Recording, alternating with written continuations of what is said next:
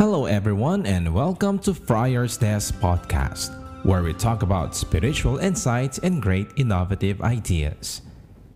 It is an honor to have with us in our podcast for today, Father Winston Kabading. Hi, Father. Hello, Father Dexter. Magandang gabi po sa inyong lahat na nakikinig. Mukhang ah, relax na relax po ba tayo, ah? Hindi nga eh. Kalilinis ko lang ng, mga, ng kwarto ko. Ay, bakit po? Ano po meron sa atin? Ah, yan ang interesting. Kasi magkakaroon ako ng bagong religious assignment. So after 21 years of being assigned here in UST and in this convent of St. Thomas Aquinas, binigyan ako ng bagong assignment ng ating uh, provincial para namang magtrabaho sa convent natin sa Calamba, St. Albert the Great Convent in Calamba City. It's it's really exciting to be assigned also to another convent. Siyempre naman, kasi ibang buhay, ibang environment, ibang way of doing things. Ang laki ng UST eh. Ang laki-laki ng UST. Ngayon, mapupunta ka sa isang medium-sized uh, institution and medium-sized community. So, interesting talaga yan. Okay, before we go there, take us back first, Father, in your day one of your vocation naman, Father. Interesting siya kasi hindi, ako, hindi ako full Catholic nung ako ay pumasok ng UST. I come from a Catholic family. Pero nung ako ay high school, nag-born again ako. Wow. So nag-born again ako. So all throughout my high school days, I was a non-believing Catholic, although I considered myself a good born-again Christian. Anything about the Catholic faith, nireject ko. Lalo na yung mga usual na inaatake, yung ah, images, yung ah, priesthood, yung Eucharist, yung mga sacraments, etc., etc. Dito ako nag-aral sa UST by by choice na rin. Dito nagkaroon ako ng exposure to theology sa College of Science at doon liwanagan ang aking isipan. Siguro nung naliwanagan na ako, matigas ang ulo ko eh, pasaway ako. So nung tinanggap ko na eventually ulit ang Catholic faith, mag sec- second year college na ako noon. So, yung, nung nagkaroon po tayo ng kaliwanagan, Mm-hmm. did it also contribute to your vocation also, Father? Siyempre, definitely, definitely. Ang nangyari kasi sa akin, ang nagtaboy sa akin sa simbahan, was nung may nagbigay sa amin ng recollection sa klase, isang religious seminarian siguro yun, or brother, pero hindi pa siya pare. Nagtanong ako ng question na bakit ang mga katoliko ay gumagamit ng images. At Siyempre, yung usual na ginagamit na word ay ba't tayo sumasamba? Eh, imbis na sagutin ako nung brother ng matino, ipinahiya ako sa klase. So, tinanong ako, ang mga katoliko hindi, hindi nagtatanong ng ganyan, katoliko ka ba? O, katoliko po ako. So, pagkatapos ng klase yun, ang nag-explain sa akin, mga classmates kong non-Catholic, doon nagsimula yung aking journey sa pagiging born again. Pagbalik ko naman dito, nung naliliwanagan ang aking isipan sa mga tinuturo sa aming theology class. So, one day, pumasok ako ng simbahan, malakas ang ulan noon eh. Tapos, sa corner ng eye ko, may nakita akong pulang ilaw and that was supposed to be the confessional box. Pumila ako doon at nakapagkumpisal ako. At yung pare na nagkumpisal sa akin was a Dominican priest. Kastila, but a Dominican priest. Paglabas ko ng confessional, ako na yung huling-huli. Paglabas ko, lumabas na rin siya. Tinanong niya sa akin, Were you the young man that just confessed? At sinagot ko, Yes, Father. Tapos, tinawag niya ako at inakbayan niya ako at sinabi niya sa akin, Welcome back to the church, my son. Yung experience na yon ang naglapit sa akin ng gusto sa mga Dominicans. At dahil naliwanagan ako dito sa UST, gusto kong ibigay din yung liwanag na yan sa mga kabataan at sa mga tao. Yon ang naging dahilan kung bakit nagustuhan kong maging Dominican. And that started it all. That started it. Was it a choice on your part that you have, no, that you embrace the Dominican order? Nako, Father Dexter, madrama yan. Kasi, nung naisipan kong maging, maging pare, walang nagturo sa akin. Walang nagturo, walang nagsabi sa akin. All research lang ako. Ang ginawa ko, tumingin ako sa, nung time na yon meron din sa library ng UST na Catholic Digest. Tapos, sa likod nun, mga vocation advertisements. may na- nakita ko yung Dominicans, Franciscans, Capuchins, Benedictines, ganyan. So ang ginawa ko, ah, nag-inquire ako. Nag-inquire ako, pero hindi dito sa Pilipinas kasi wala akong alam eh. So doon ako nag-inquire ako, doon sa nakalusulat na address. And lahat noon sa abroad. Nung sumagot sila babalik sa akin, sinabi nila na merong gantong oh, na order sa Pilipinas. At yun yung sinulatan ko. So eventually, sumulat ako sa mga Dominicans sa Santo Domingo at sinagot nila ako. Parang come and see. Third year in college na ako noon nung nagsimula akong sumulat.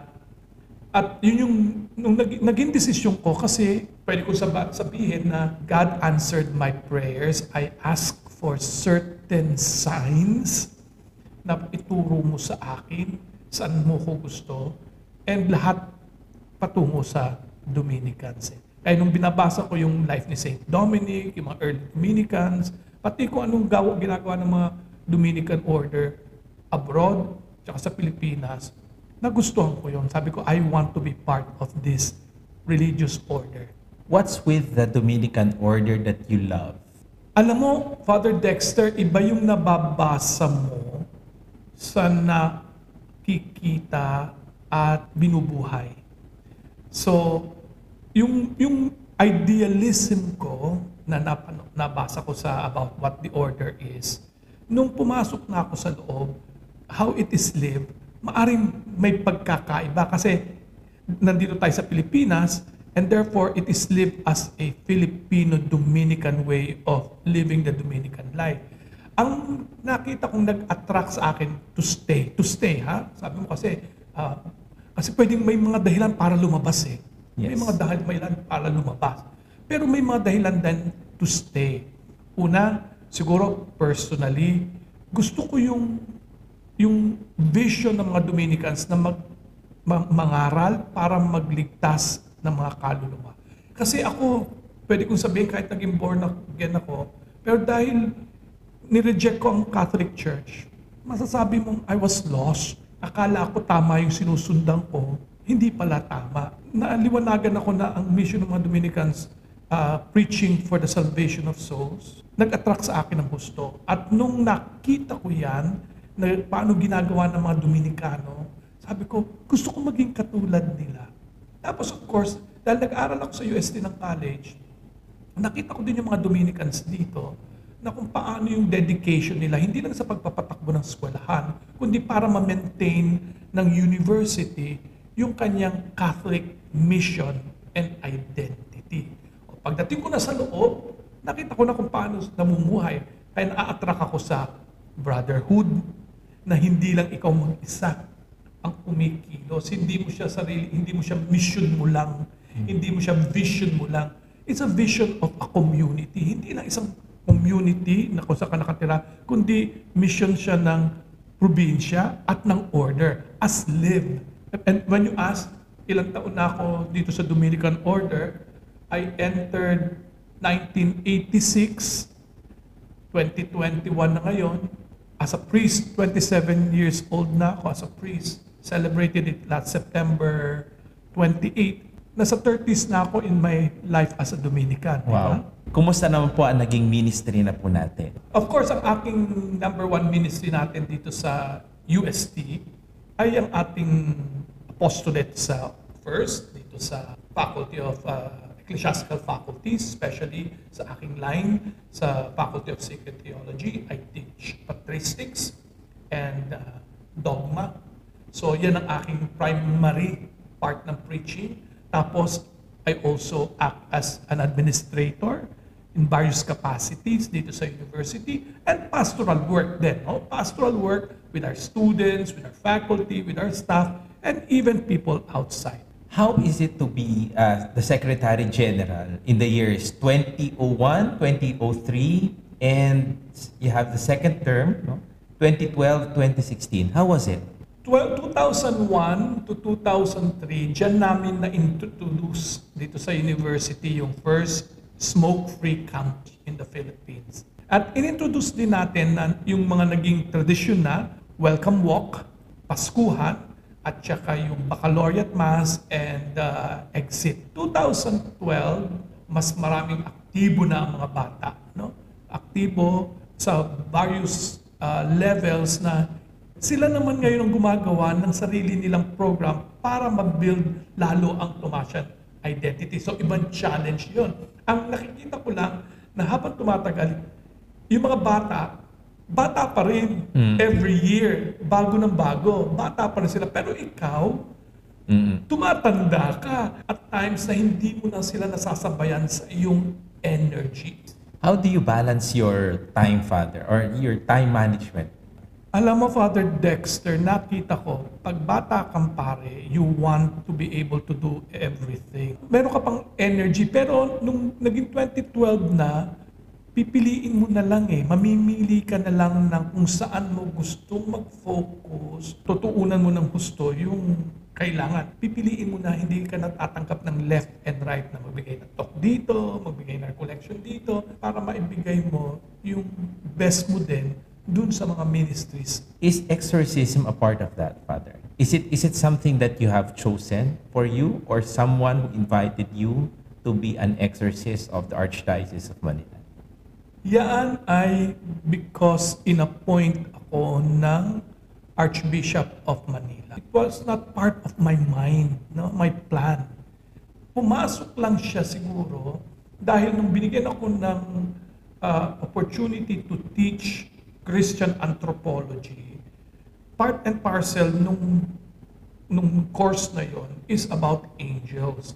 And since hindi malakas ang foundation ko nung nag-aaral ako sa theology ng about angiology and demonology, I went to Rome to attend a conference. And that conference was supposed to be a conference on uh, exorcism. So, umattend ako noon, and it so happened that during that time, the chief exorcist of the Archdiocese of Manila, Father Jose Francisco Siquia or Father Josis, was also there. Nakita niya. So, sabay kaming uma-attend ng conference. Siya kanya, second time niya na siyang ma-attend para updating. Ako, first time lang. Pag uwi na dito sa Pilipinas, mine was really purely academic reason why I took that program or that course. Pero iba rin siguro ang plano ng Diyos. One day in September, pinuntahan ako ni Father Joseph at kinausap. Sabi niya sa akin, sayang naman Winston yung pinag-aralan mo sa Roma kung hindi mo makikita in reality paano siya ginagawa at paano talaga siya nangyayari. Baka gusto mo to join our team. Hesitant ako. Kasi alam ko yung, ko yung hinihingi dun sa, para sa isang pare. And I don't see myself fitting the shoe of what an exorcist is. But uh, sinabi ko na lang sa kanya, I'm open to it. Basta makakatulong sa simbahan. Pero hindi ako nag-volunteer. Until October, October 24, nakatanggap ako ng letter from the Archdiocese of Manila signed by Cardinal Tagle appointing me as assistant exorcist to the chief exorcist of Manila. Doon na nagsimula yung aking involvement sa ministry. How was the ministry transform you? Pag nakita mo kung paano binubulabog ng masamang espiritu ang buhay ng isang Kristiyano at paano ang kapangyarihan ng Diyos ay napakikita sa pamamagitan ng ministry ng simbahan exorcism, magbabago talaga ang pananaw mo sa iyong pagiging pari. Ano eh, yung pinag-aaralan natin of what it means to be a priest, hindi kasama yung what it means to fight the devil. So, umpisa talaga, may kaba. Hindi lang kaba siguro eh, may takot ka rin. Baka mamaya, ano kaya, binago niya ang aking pagkatingin sa aking pagkapari na yung for the salvation of souls, the order was founded for the salvation of souls. Yung salvation of souls na yun ay hindi lamang pangangaral, kundi talagang actual na pagligtas sa mga tao na nasa kukunong kadiliman.